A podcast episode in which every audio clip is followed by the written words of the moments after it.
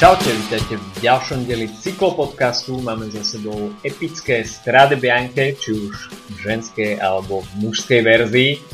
No a začali nám dva veľmi prestížne etapaky, Tireno Adriatico a Paríž Nice, takže do toho ešte aj kauza týmu Sky, ktorá je už takým evergreenom posledných mesiacov. Tak o tom všetkom dnes od mikrofónu a zdraví Adam a Filip. Čaute.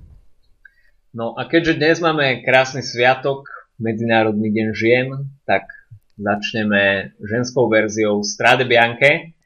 No a tam sme videli trošku dominantný výkon Anny van der Breggen.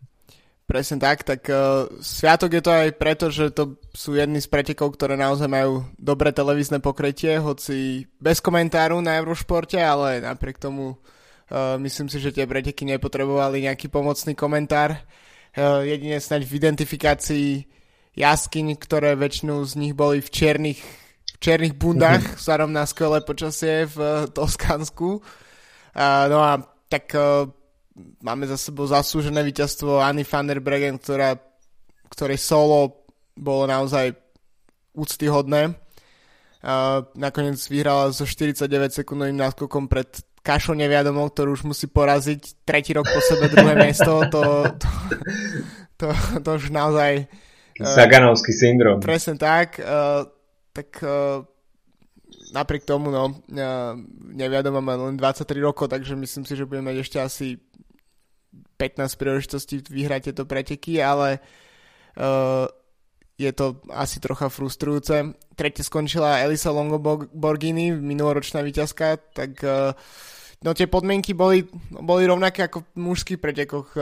Jazdil sa pár hodín skôr. Všetky pretekárky pekne pokryté vrstvou bieleho bahna. A presne tak. No a v formovali sa tam dosť výrazné skupiny práve s e, Neviadomou a s Longoborghini a s silnými, silnými pretekárkami až potom v jednom momente si Vanderbruggen povedal, že dosť bolo a mm. ušla do takého sola, kde začali jednoducho narastať tie, tie sekundy. Niekoľkokrát tam kričala na motorku s kamerou, čo inak sme potom videli aj v mužských pretekoch, že, uh, že nebolo úplne jedno jazdcom, ako jazdila tá motorka, ktorá tiež si nemohla po tých rozmočených polných cestách dovoliť jazdiť príliš rýchlo. Takže no, zas zaslúžené víťazstvo minuloročnej fenoménky celého, celého seriálu World Tour, tak, uh, tak sa nám začína vlastne sezóna vo World Tour pretekov tak, ako sa v Lani skončila to s uh, Anno van der Bregen v rúžovom drese. Uh, v podstate si s majstrovstvami z majstrovstva sveta asi tým pádom ostávajú snáď už iba jedinými pretekmi, ktoré, ktoré chýbajú medzi medzi Palmares minulý rok, eh, len pre pripomenutie zo všetkých vecí, ktoré, ktoré dokázala vyhrať, tak tá, to hlavné bol asi kompletný ardenský týždeň, eh, čo sa nestáva veľmi často, v podstate od dopingovej éry v mužskej cyklistike sa to, sa to nezopakovalo.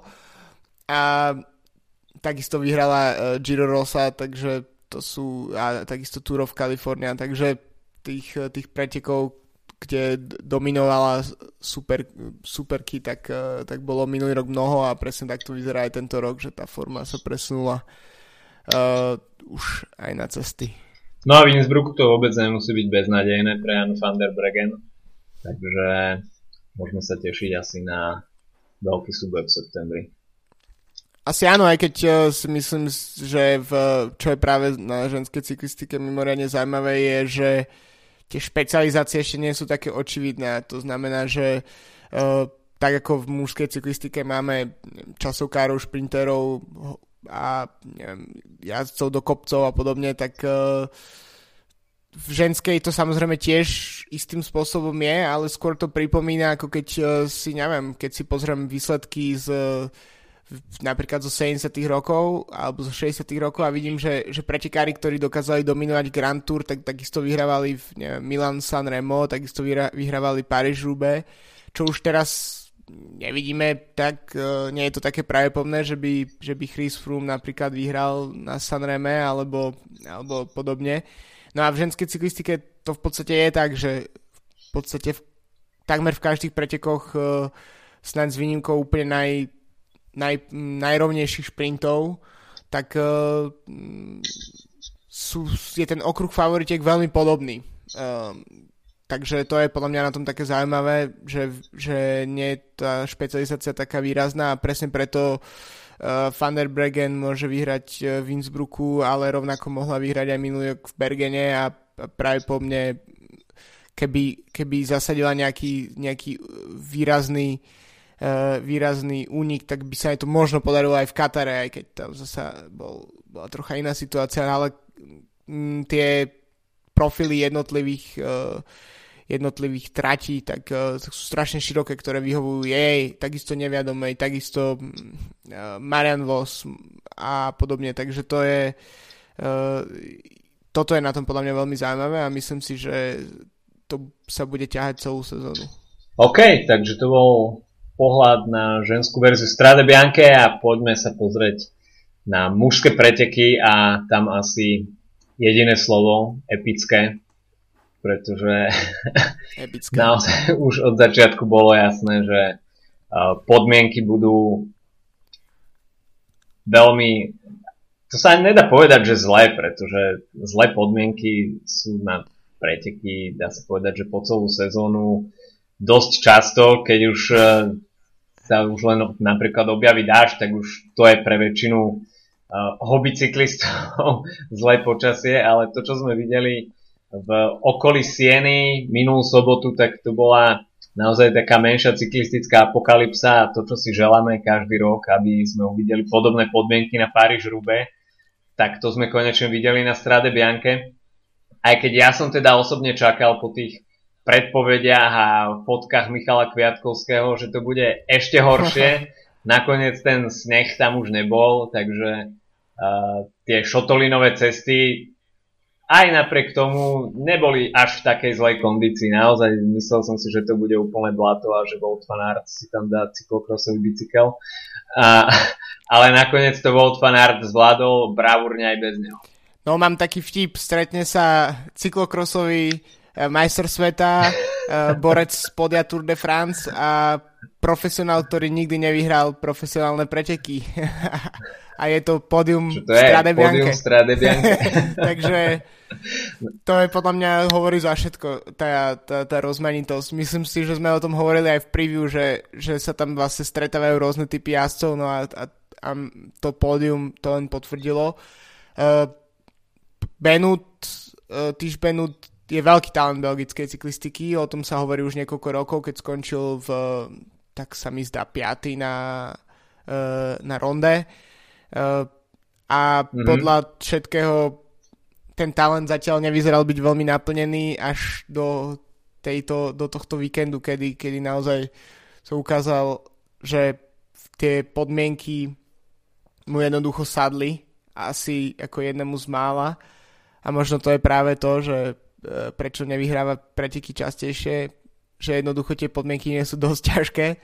A teraz e, čomu by som ale pričom by som sa pozastavil je, že jedna vec je to solo čo možno trocha ubralo na takej možno by som to prirovnal k minuloročnému ronde, že e, rozhodne by sme mohli napríklad Gilbertovému víťazstvu v ronde minulý rok pripísať ten privlastok, že to bolo epické, ale trocha mm-hmm. tam e, nebyť tam toho pádu e, a tej zápletky toho, že či by tá trojica jazdcov so Saganom a Fanavematom a Násenom dobehla Gilberta, tak by tie preteky možno trocha stratili na nejakej atraktivite také ako Eh, že jednoducho z tej dejovej línii v podstate. No a tuto to tiež svojím spôsobom tak bolo už v posledných povedzme 10 kilometrov už to bolo jasné, že Fanart s Bardetom sú na pokraji síl a že, že Benut proste dáva solo, ktoré, ktoré nemá šancu nikto eliminovať. Takže um, to mi trocha, to by som možno tak akože trocha kriticky k tomu pristúpil, ale to samozrejme nie je vzlom a rozhodne to nie je nič zlom voči Týšovi Benutovi. uh, pretože ten, ten výkon bol naozaj fenomenálny. A myslím si, že, v, že to, to sú preteky, na ktoré si naozaj budeme, budeme si dlho pamätať a takisto uh, Food Fanart uh, definitívne ukázal, že patrí na cestu a myslím si, že v, fanúšikovia cyklokrosu môžu mať oči preplač, pretože toto je práve po mne koniec, koniec éry uh, Vuta Fanarta v, v blate. Je to možné naozaj, neviem si predstaviť uh, tímového riaditeľa, ktorý momentálne nespriada plány, ako uloviť Volta Fanarta na budúcu sezónu.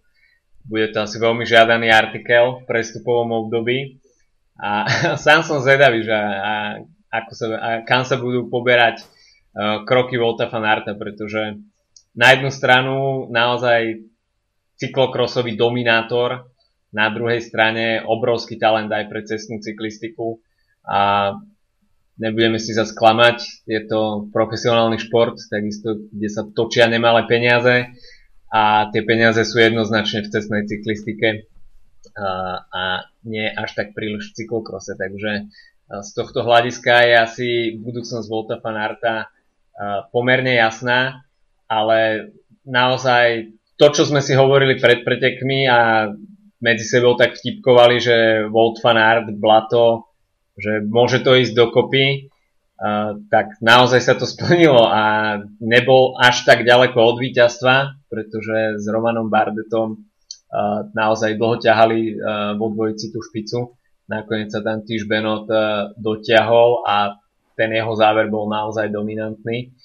Ale Volt Fanart išiel naozaj až na samé dno, internetom už kolujú videá z, vlastne z tej poslednej pasáže stúpania pred Piazza del Campo, kde už naozaj v krčoch nezvládal vyšlapať tie posledné metre, spadol tam na kolena a potom ešte aj tú činnosť, v ktorej je veľmi bravúrny, spätné nasadanie na bicykel, tak proste netrafil to sedlo a trošku si tam uh, nabil svoju, svoju uh, no, ako by sme to povedali slušne, tú, tú časť, ktorú by sme nechceli tak, mať. Asi tak. Aby tu. Asi tak. Takže svoju výbavu. OK. A, takže Volt, Volt Fanart naozaj išiel až na samé dno. A, takisto pre mňa veľmi príjemným prekvapením Roman Bardet. Naozaj človek, ktorý je Grand Tour leader Aže Desar, tak naozaj predvedol na tejto klasike fenomenálny výkon a veľmi, veľmi dobre zachytil uh, a respektíve vycítil ten moment, kedy zautočiť uh, a dal teda s Bohom konkurencii, ktorá bola naozaj veľmi, veľmi široká. Alejandro Valverde, Zdeněk Štýbar, Peter Sagan, uh, Danielos, takže tam to bolo naozaj, naozaj veľmi nabité. Kto bol ešte pre mňa obrovským prekvapením, tak to bola dvojica Robert Power a Peter Seri. Dá sa povedať, že no-name borci, ktorí mm. doteraz nemajú za sebou žiadne výsledky, tak eh, zrazu sa tam pohybovali v druhej skupine. A hlavne Robert Power tam ťahal veľmi výraznú časť tej druhej skupiny pri stiahovaní náskoku Bardeta a Volta Fanarta. Takže pre mňa obrovské prekvapenie a možno trošku škoda, že favoriti ako Zdeněk Štýber alebo Peter Sagan tam trošku podcenili tú situáciu pri tých únikoch. Možno keby, že si dajú väčší pozor, tak by mali, mali dobrú východiskovú pozíciu pred tým záverom, pretože tie podmienky obidvom, myslím si, že celkom sedeli, sú to jazdci, ktorí dokážu zajazdiť v každom počasí takže možno škoda pre slovenských a českých fanúšikov. Na druhej strane videli sme parádne preteky a novú trojku na pódiu, ktorú snať neviem, neviem si predstaviť človeka, ktorý by typoval takéto pódium. Ale ak, ak to niekto spravil, no tak ten sa má. Môžeme zhodnotiť. Pán je v balíku. Uh, presne tak. Uh, vlastne to je to, čo som uh, vlastne chcel povedať ešte predtým, ale som nejak sa k tomu nedostal. To je, že vlastne ten spôsob, akým Benut ešte pred tým solom stihol dotiahnuť uh, fanarta s Bardetom, ktorí už mali na ňo istý, istý, istom istej časti pretekov viac ako 20 sekúnd, tak to bolo naozaj obdivuhodné. No a keď si to trocha načrtol, tak uh, myslím si, že veľmi pozitívne môžeme brať Boru uh, mm-hmm. z mhm. týchto pretekov. Bavili sme sa trocha o tom aj predtým, že uh, jednoducho Sagan má nejakú tímovú podporu a, a Boj tam mal, Bora mala karty, ktoré mohla rozdávať. V podstate je to vidieť na tej výsledkovej listine okrem uh, Daniela Osa, od ktorého sme to tak čakali, tak, ktorý skončil nakoniec 12. tak ešte tam bol výrazný Markus Burkhardt, uh, nemecký majster, ktorý skončil nakoniec 15. a v uh, Gregor Mulberger, rakúsky mm-hmm. jazec, ktorý uzatváral top 10, takže myslím si, že veľmi dobrá východisková pozícia pre Sagana a jeho tým pred najbližšími pretekmi z jary, pretože to naozaj vyzerá, že tento rok sa podarilo uh, Bore poskladať tým, ktorý by mohol byť nápomocnejší Saganovi, ako to bolo v minulých rokoch. No pre Sagana je to určite dobrá správa pred tou hlavnou klasikárskou časťou, pretože to bol asi kameň úrazu Petra Sagana minulú sezónu, kde naozaj trpel tým, že ten jeho podporný tým nebol až tak kvalitný ako u konkurencie keď si spomenieme, tak eh, Daniel Loss tam bol uh, naozaj bodyguard Grega Van Avermeta minulú jar a to isté môžeme očakávať túto jar v podaní Daniela Osa v službách pre Petra Sagana. Takže uh, keď si k tomu naozaj priradíme, že bol tam Markus Burkhardt, Gregor Mulberger, tak to je naozaj veľmi silná štvorka a keď si pozrieme tú výsledkovú listinu, tak žiaden tým nemal takúto podporu pre svojho lídra na Strade Bianche. Možno tak trošku sklamanie Greg Van Avermaet a Michal Kviatkovský, ktorý, ktorým tieto preteky vôbec nevyšli. Uh, ale tak budú... Sepp Van Mark takisto. Sepp Van Mark takisto, takže uh, budú mať ešte šancu na reparát, predsa len tá sezóna klasik je ešte iba na začiatku. Uh, pre mňa možno tak trošku prekvapenie, čo bolo, tak to bol štart Vincenza Nibaliho, nakoniec preteky nedokončil, takže v tomto ohľade sa žiadne heroické výkon, výkony nekonali, ale z tých Grand Tour lídrov no, teda zastúpil par excellence Roman Bardet. No keď sme pri tom, že kto nedokončil, no tak je to väčšina pola. teda docela prišlo 53 jazdcov, čo je uh, teda dosť dosť malé a chábe číslo. Na druhej strane nemôžeme sa diviť, keď už nejde o nič, tak uh, v podstate neviem, či to nevychádza, že tým pádom World Tour body boli predelené, hádam, každému, kto skončil s výnimkou posledných troch jazdcov. Asi, pokiaľ viem, tak si myslím 150 má nejaké aspoň mikrobody mm-hmm. za preteky UCI, tak, uh, tak nakoniec si všetci niečo môžu odniesť domov. no ale naozaj myslím si, že to bol top začiatok uh, sezóny po tom, čo minulý víkend sme mali za sebou síce sympatický a príjemný omlup z Kurn, uh, tak toto je naozaj boli preteky, ktoré, ktoré si budeme pamätať dlho. Automaticky po tom skončení Strade Bianche sa vynorili otázky ohľadom kategorizácie Strade Bianche a možnosti zaradiť tieto preteky do budúcnosti ako ten potenciálny šiestý monument.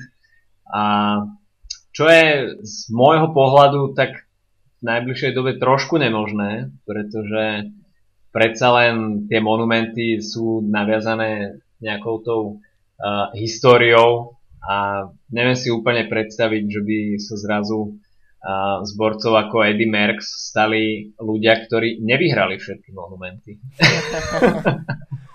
to, vidíš, to z tohto pohľadu mi to vôbec ani nenapadlo, uh, že vlastne by to bolo také uh, popieranie histórie. Uh, na druhej strane, uh, ak by naozaj napríklad Filip Gilbert splnil svoju misiu a to vyhrať ešte uh, Rube a uh, Sanremo, mm-hmm uh, tak uh, by bol Piazec, ktorý vyhral prv všetkých 6 monumentov cyklistiky, keďže on v Strade Bianche tiež už kedysi zvyťazil. Takže áno, ja si myslím, že mm, na to, aby sa to naozaj mohlo považovať za monument, tak uh, ešte budem musieť byť za nami niekoľko desiatok edícií, by som povedal, uh, lebo jednoducho tá jeden z dôvodov, prečo tie monumenty sú monumenty, tak je to tá história. Uh, v podstate nie je to len o trati. Napríklad uh, dobrý podľa mňa príklad na to je, že tohtoročný omlup bol v podstate uh, vernou kópiou trate Ronde spred uh, približne 10 rokov. Mm-hmm. A to z neho nerobí monument. Ne, napriek tomu, že to bola tá istá trať, na ktorej víťaz si odniesol v podstate ten, ten titul z monumentu. Čiže je, je naozaj o, o, o tú históriu, o to všetko, čo okolo, to, okolo toho, čo sa deje. Uh, myslím si, že ten, uh, tieto preteky sú skvelé, ale na to, aby, aby, aby ešte takým spôsobom vstúpili do histórie, tak si myslím, že bude musieť ubehnúť nejaký, nejaký čas. Vlastne ani neviem, uh, ty máš predstavu, ako sa vlastne tie monumenty aktuálne stali monumentami? Ja vlastne k tomu absolútne nič neviem. Neviem, musíme si doštudovať tú problematiku, že kedy vlastne monument sa stal monumentom a za akých Lebo podmienok, paradoxne... čo bolo kritérium.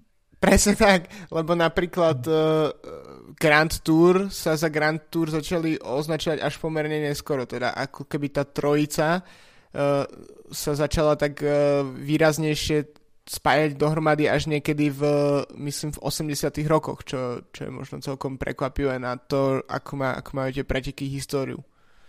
Takže možno, možno aj tuto, možno, možno to proste spätne bude uh, postmortem udelený titul monument. možno áno. A, no, ťažko povedať. Je, je tam proste uh, ešte tá taká čerstvá história predsa len uh, Eddie Merckx je ešte stále, stále medzi nami, takže uh, možno v budúcnosti, keď uh, o 20, 30, 40 rokov sa Strade Bianche stane monumentom a potom uh, tá aktuálna generácia už keď bude Eddie Merckx nie je tak v živej pamäti a bude to už naozaj iba nejaká historická osoba, uh, tak tá spojitosť s tým, že tento cyklista nevyhral všetky monumenty, pokiaľ by sa Strade Bianche teda kategorizovalo ako monument, už to nebude tak byť do očí a nebudú v tom možno také emócie, ktoré by sa spôsobili tým, kebyže sa Strade Bianche kategorizuje ako monument teraz, pretože Eddie Merckx je stále považovaný za žijúcu legendu a v tomto by to bolo možno, možno aj trošku netaktné. Ťažko povedať, no. Je to na diskusii, pre niekoho je Strade Bianche zatiaľ mm, aj príliš krátke, predsa len je to 180 km a monumenty majú cez 200, ťažko cez 200, takže je tam viacero otázok, či áno, či nie. Myslím si, že ja som ja som fanúšikom Strade Bianche a je mi jedno, že či to bude monument klasika, semi klasika alebo obyčajný hnojak. A takže, takže je to v podstate úplne jedno, pokiaľ tie preteky majú, majú grády a zabávajú divákov, tak myslím si, že je to. Áno, to je napríklad zaujímavé, eh, ešte keď by som sa vrátil k tej ženskej cyklistike, tak eh, vlastne tým, že nemáme tri Grand Tour, ale je iba, jazdí sa iba Giro Rosa, Tour de France, kedy si bolo, už momentálne neexistuje. Takisto uh, sa nejazdia všetky monumenty uh, z mužskej cyklistiky, v podstate Liež napríklad pribudol len minulý rok, mm-hmm. Paríž sa samozrejme, to už sme si tu robili srandu, že to sa jazdí už uh, v, vo všetkých kategóriách okrem ženských. Uh, mladší žiaci práve po mne majú svoje Paríž ale ženy nie. A tak, tak vlastne tá cyklistika si musí vytvárať svoje vlastné nejaké, mm. nejaké preteky, ktoré, ktoré sú pre, pre daný, pre celý ten okruh uh, jazd, jazdky dôležité. A napríklad uh, napriek tomu, že tie preteky nie sú nejak mimoriadne dlhé, tak uh, Women's Tour, uh, ovo Women's Tour v Británii je, je jedným z tých pretekov, ktoré napríklad uh, nemajú mužskú obdobu mm-hmm. a sú považované za jedny z najdôležitejších pretekov, čiže teoretický Grand Tour, aj keď uh, nie sú také dlhé ako napríklad Giro Rosa, ktoré má tuším 10 dní. Uh, takisto dobrý príklad je budúci víkend sa jazdí, respektíve tento víkend sa jazdí Ronde von Drenthe, Uh, preteky, ktoré v mužských, mužskej kategórii nie sú, uh, nie sú na najvyššej úrovni, jazdia tam väčšinou možno Quickstep a Loto a, a zvyšok sú pro konti týmy a v ženskej cyklistike je to World Tour, uh, sú to World Tour preteky, ktoré majú pomerne veľkú váhu. Takže myslím si, že to je tiež o vytvorení niečoho nového a, a možno práve v ženskej cyklistike by mohol byť, mohol byť Strade Bianche nejakým si monumentom. Veľmi dobrý postreh, pretože naozaj tá ženská cyklistika si žije takým svojim vlastným životom popri tom mužskom World Tour diani.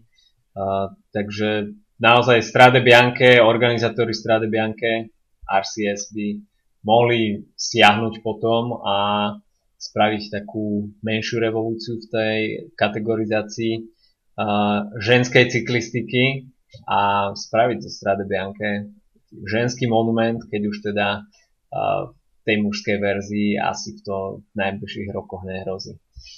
OK, tak to by bolo Strade Bianche, no a pred sebou máme uh, záver v prípade Paríž-Nice a ešte rozbeh, čo sa týka Tyrena Adriatika. Uh, no, teda dva etapáky, ktoré sú veľmi prestížne v tom jarnom kalendári a je to taký pos- jeden z posledných indikátorov formy pre klasikárov pred Milánom Sanremom. No a samozrejme taký veľký ostrý test pre Grand Tour ktorí chcú v maji zabojovať o rúžový dres. Kto nemá nohy na Tyrene Adriatico, tak dá sa povedať, že už veľmi ťažko bude ladiť nejakú zameškanú prípravu na Giro, no a čo sa týka Mila, Milana Sanrema, tak tam asi nie je čo hovoriť. No, takže mohli by sme sa najprv vrhnúť na Paríž-Nice, ktoré začalo skôr. A tam sme mali možnosť vidieť naozaj veľmi zaujímavé finiše prvých troch etap. A pozastavil by som sa najmä pri etape číslo 1, kde sme videli veľmi tesný fotofinish pre mňa asi najtesnejší fotofinish, aký som kedy možno v športe vôbec videl, pretože naozaj ten závere, to záverečné hodenie kolesa Arnolda Demara, ktorý ako sám potom po etape povedal, hodil ten bicykel už iba tak zo zúfalstva a vôbec neveril, že, že by nakoniec mohol o tých pár milimetrov predbehnúť Gorku Izagireho. Tak to bolo naozaj niečo veľmi málo vydané ale takisto treba zvýrazniť výkon ďalších jazdcov, či už samotného Gorku Izagireho, ale aj Christofa Laporteho, alebo aj Tima Velensa, ktorý mal najlepšie nohy v tom závere, ale trošku prepasol ten, ten úplný záver. Myslím si, že potvrdenie toho, aké to čestné bolo, aspoň teda z môjho pohľadu, bol, bol to ten moment, kedy vlastne režia ukázala ten fotofinish a z toho finishu absolútne, z, toho, z tej fotografie absolútne nevynikalo to, že by mal Demar uh, vyhrať. Uh, akože síce ukázali fotofinish a napísali, že Demar je víťazom etapy, ale... Chýbala ja tam tá čiarka, ktorá by to oddelovala. No, akože ja, keby som mal ja určovať z tej fotografie víťaza, iba z toho, čo som videl na monitore uh, svojho počítača, tak by som povedal, že, že to vyhral Izagire. A myslím si, že aj komentátori uh, v nemeckom Eurošporte, ktorí sú mimochodom najnudnejší ľudia sveta, ktorých ne, nič z kresla, ne, ich komentátorského kresla nič nerozhodí a komentujú všetko ako keby, ako keby komentovali golf, tak, uh, tak, uh, tak tiež boli takí akože dosť váhali s tým, či povedať teda, že Demar je víťazom etapy, lebo im to prišlo teda málo pravdepodobné, ale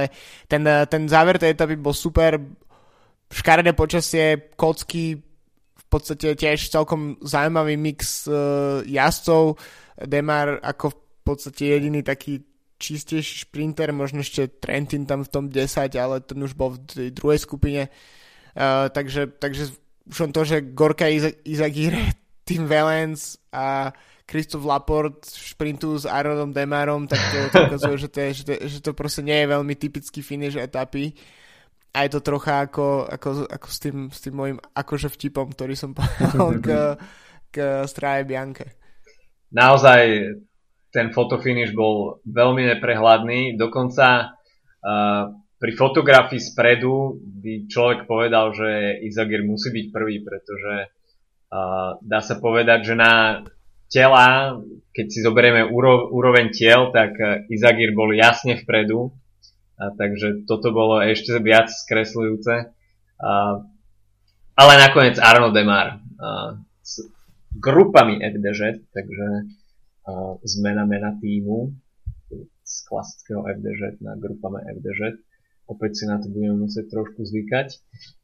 No ale trošku mi tak bolo ľúto Tima Velensa, ktorý tam mal naozaj veľmi veľa energie a keby bol cieľ o 5 metrov ďalej, tak myslím si, že vyhrá o dĺžku bicykla, pretože keď už ostatným pred ním tam vedli nohy, tak Tim Valens tam zrazu vyšprintoval spoza tejto trojice ale zobudil sa trošku neskôr. Veľmi aktívny tam bol takisto Julian Alaphilippe, Patrick Konrad, takže ako si povedal, kocky, šprint trošku do mierneho stúpania, zlé počasie, naozaj finish etapy, na ktorý sa oplatí pozerať. No a v etape číslo 2, tak tam sme už očakávali veľký šprinterský súboj, veľký šprinterských mien. No a Dylan Hrnewegen tak ten je na jar a na začiatku sezóny absolútne nedostaviteľný. Presne tak, ten, ten šprint bol dosť jednoznačný v porovnaní s tým, čo sme videli deň predtým, tak, eh, tak bolo už niekoľko metrov pred cieľom jasné, kto sa bude tešiť. Takže Gronewegen to naozaj zajazdil výborne. Takisto podľa mňa dobré znamenie tiež druhé miesto Eliu Vivianiho, čiže to tiež je potvrdenie toho, že tá forma sa dá preniesť z Austrálie cez, eh, cez Blízky východ až, až na európske cesty. Uh, takže myslím si, že táto, táto etapa opäť trocha priniesla také sklamania pre tých, tých očakávaných favoritov. Greipel 3, Kristof 7, Degenkolb 9. Uh, tak uh, máme tu Buhany 12, to som ešte chcel povedať. No a, ale tak máme tu podľa mňa potvrdenie toho, že Gronewegen vstúpil a takisto Viviany vstúpil do tej, do tej naozaj top ligy podľa mňa šprinterov a zatiaľ to potvrdzuje a tie množstvo tých porážok, ktoré, ktoré pripravili pre naozaj top, top šprinterov ukazuje, že, že tam sú právom obidvaja. Jednoznačne áno, Dylan Chronewegen túto sezónu naozaj dá sa povedať na čo siahne, tak to premení na etapové víťazstvo.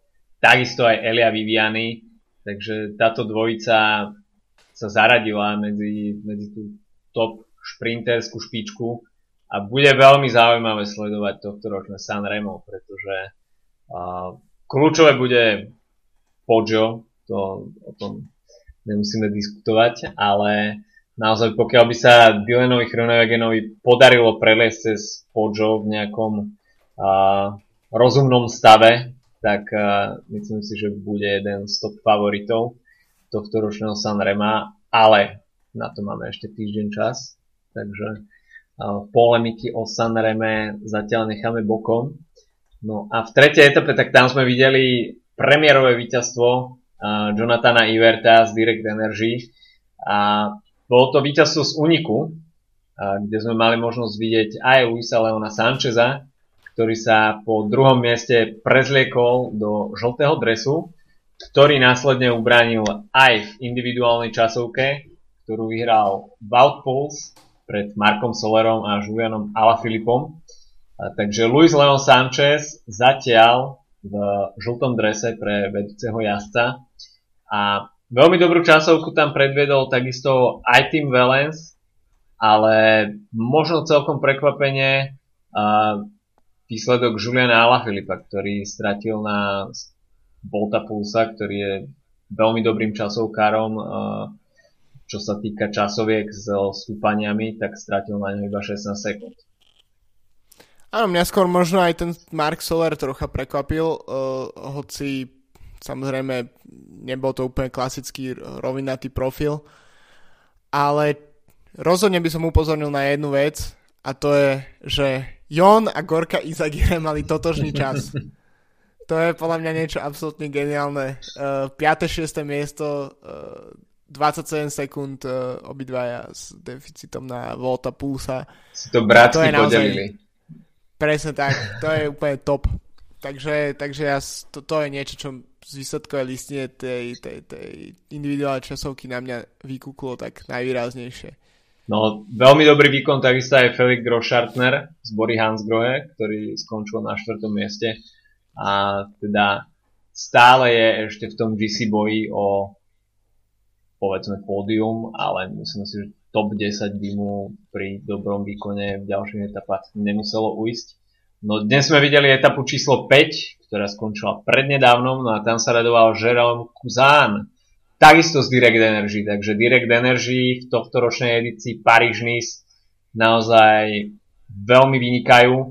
A bolo to síce také trošku vychcané víťazstvo, pretože bol tam v úniku s Nilsom Politom a v tých záverečných kilometroch sa už Kuzanovi nechcelo veľmi ťahať, takže Nils Polit si to tam odrobil na druhé miesto, pretože v tom záverečnom šprinte už nemal energiu. No a v šprinte skupiny, ktorá sa zbesilo valila za touto dvojicou, vyhral Andre Greifel pred Magnusom Kortom Nielsenom, ale bolo to už iba, bol to už iba šprint o to pomyselné doplnenie pódia v etape.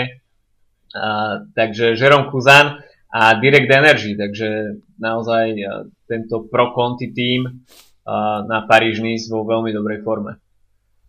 No a myslím si, že máme pred sebou ešte tri etapy mm-hmm. a tak si myslím, že World Pulse, ktorý si stráca momentálne 15 sekúnd na Luisa Leona Sancheza zastaný, tak uh, je podľa mňa horúcim favoritom.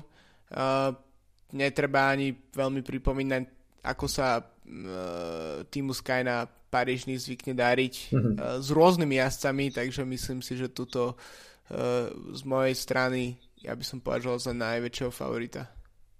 World Pulse asi jednoznačne pôjde po tom žltom drese. Stiahol už nejaký náskok na Luisa Leona Sancheza v tej uh, individuálnej časovke, No, Sky tam má dve karty, uh, je tam ešte aj Sergio Enal, takže uh, chlapci Sky si to môžu uh, veľmi dobre podeliť a môžu tam ešte uh, spriadať taktické plány v prípade, uh, že by niekto vypadol z toho, z toho diania kvôli nejakému pádu alebo by mal zlý deň, uh, tak majú šancu zabojovať vo dvojici. No takže to by bol Paríž Nice, no a začalo nám takisto aj Tireno Adriatico a, s Petrom Saganom, ktorý a, to má ako vrchol prípravy na a, Milano San Remo. No a začali sme etapou číslo 1, no a to bola tímová časovka, ktorá je tak trošku, mm, neviem sa s tým úplne stotožniť, že hneď prvá etapa v týždňovom etapaku je tímová časovka, pretože tie rozdiely tam sú občas e, už dosť viditeľné a možno to tak potom uberá tej dramatičnosti tých ďalších etap a takisto zaradenie dvoch časoviek e, v 7-dňovom etapáku, tak e, je to pomerne dosť, ale také už Tireno Adriatico býva. No a tak čo ale vôbec nebolo prekvapením, tak to bolo víťazstvo BMC, ktoré si nakoniec o 4 sekundy poradil s Mitcheltonom Scott, ktorý uh, to mal naozaj veľmi dobre rozbehnuté, ale BMC v tímovej časovke BMC. Presne tak, no tak rovnako som myslel na to včera, keď som pozeral tú tímovú časovku, čo si hovoril, že Uh, prvý taký z väčších tímov, ktorý prišiel do cieľa, tak uh, to bol Movistar. Dali nejaký čas, vyzerali, vyzeralo to celkom nájdené z ich strany. Uh, Movistar ne, nezvykne byť úplne beznadený v tých tímových časovkách, takže to vyzeralo všetko v pohode a zrazu ďalší tým Sky im nadelil neviem, 40 sekúnd mm. alebo koľko a zrazu je jasné, že, že Landa proste už je mimo hry v GC, keď, keď Sky má Fruma a, a podobne, alebo už len aj Kviatkovského teoreticky, alebo Geraint'a Tomasa. Takže mm, to je veľká škoda. V podstate jediné, čo, čo je také akože, napriek, nie že by som im doprial, ale čo je také celkom pozitívne, tak uh, to, že napríklad, že Sunwebu sa úplne nepodarilo zdominovať tie preteky, čiže Dumoulin tiež bude musieť stíhať nejaké sekundy.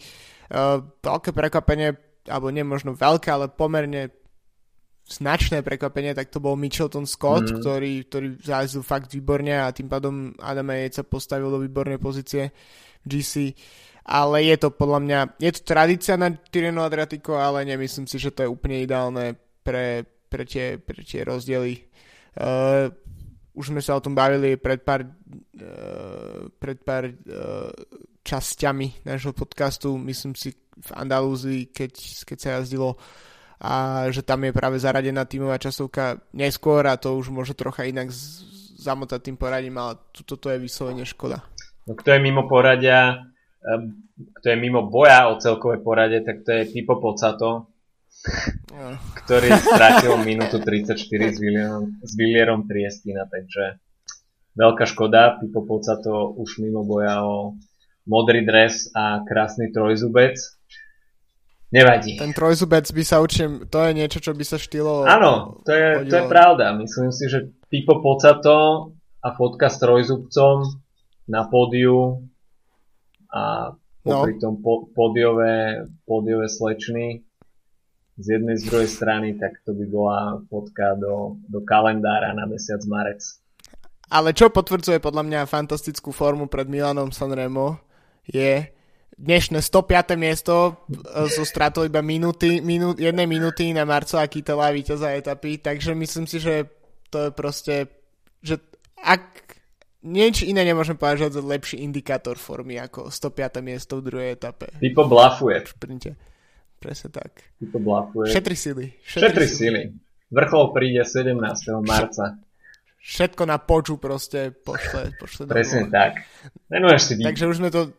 Nemôžeš si vystrieľať všetky náboje na Tyrene. To... Potom by ho moc strážili. Nebolo by to ono.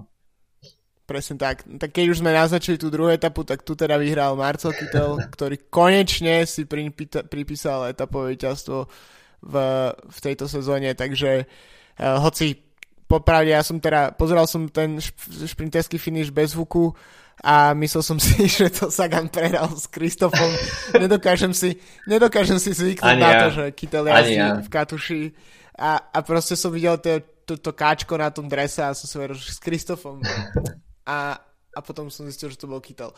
Takže, takže tak, no. Podľa mňa, čo bolo ale veľmi zaujímavé dnes, podľa mňa, uh, je to, že Uh, napríklad Gaviria, od ktorého by sme čakali viac, tak skončil až 7, ale Michal Kviatkovský napríklad 4. tak to je, proste... to je úplná halus.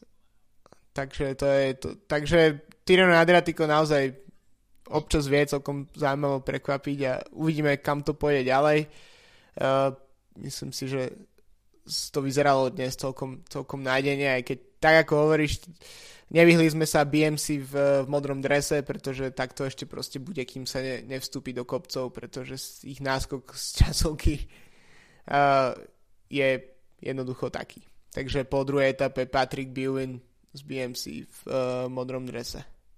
No veľmi zaujímavé etapy ešte len prídu, uh, pretože naozaj to bude dosť zvlnené a veľmi zaujímavá bude kráľovská etapa číslo 4, ktorá bude končiť na Sornano Sassotetto, takže tam uvidíme ten vrchársky súboj. A takisto veľmi emotívna bude etapa číslo 5, ktorá bude končiť vo Filotráne, teda meste, kde žil uh, Michele Scarponi. A ako Vincenzo Nibali povedal pred pretekmi, tak uh, Sám si nebol úplne istý, či na Tireno Adriatico bude štartovať, ale nakoniec ho presvedčil finish etapy číslo 5 vo Filotrane a finish v meste Mikela Scarponiho si nemohol nechať ujsť. Takže finišovať budeme potom na, v San Benedetto del Tronto individuálnou časovkou a pokiaľ teda v štvrtej etape neuvidíme nejaký skrátený záver, ako to bolo v prípade víťazstva Grega Van Avermeta pred dvoma rokmi, tak by sme mohli vidieť naozaj ten GC súboj vrcholiaci v San Benedetto del Tronto. Presne tak. A kto? Kto to bude? Kto to bude? No, tak tá úvodná tímová časovka nám trošku, trošku zamiešala karty a pri sile týmu Sky si dovolím povedať, že asi to bude niekto zo Sky a uvidíme, či Chris Froome bude chcieť zabrnkať na nervy cyklistickým fanúšikom a zvyťaziť na Tyrene, ale tyknem si Chrisa Frooma. OK, ja, ja by som šiel tak, ako hovoríš, ja by som zase šiel uh, do týmu Sky, ale myslím si, že to bude Geran Thomas a, a práve preto, aby Sky, respektíve Froome aj minulú sezónu mal povedzme menej výraznú, čo sa týka týchto warm-up pretekov a normálne by som asi povedal, že taký Tom Dumoulin by mohol byť s Wilkom Keldermanom favoriti napríklad po tímovej časovke, ale keďže sa im to nezadarilo a Dumoulin je zjavne chorý, tak si myslím, že Thomas. A keď sme ešte pri týme Sky, tak uh, Sky bol veľmi prepierané médiami posledný týždeň. Či už Bradley Wiggins, alebo Chris Froome, alebo Dave Brailsport. Naozaj táto trojica, sveta trojica týmu Sky uh, bude ešte témou, o tom nie je pochyb. Ale do celej tejto kauzy sa už zapojil aj Floyd Landis, uh, ktorého mimochodom uh, firma sponzoruje aj Cycling News podcast.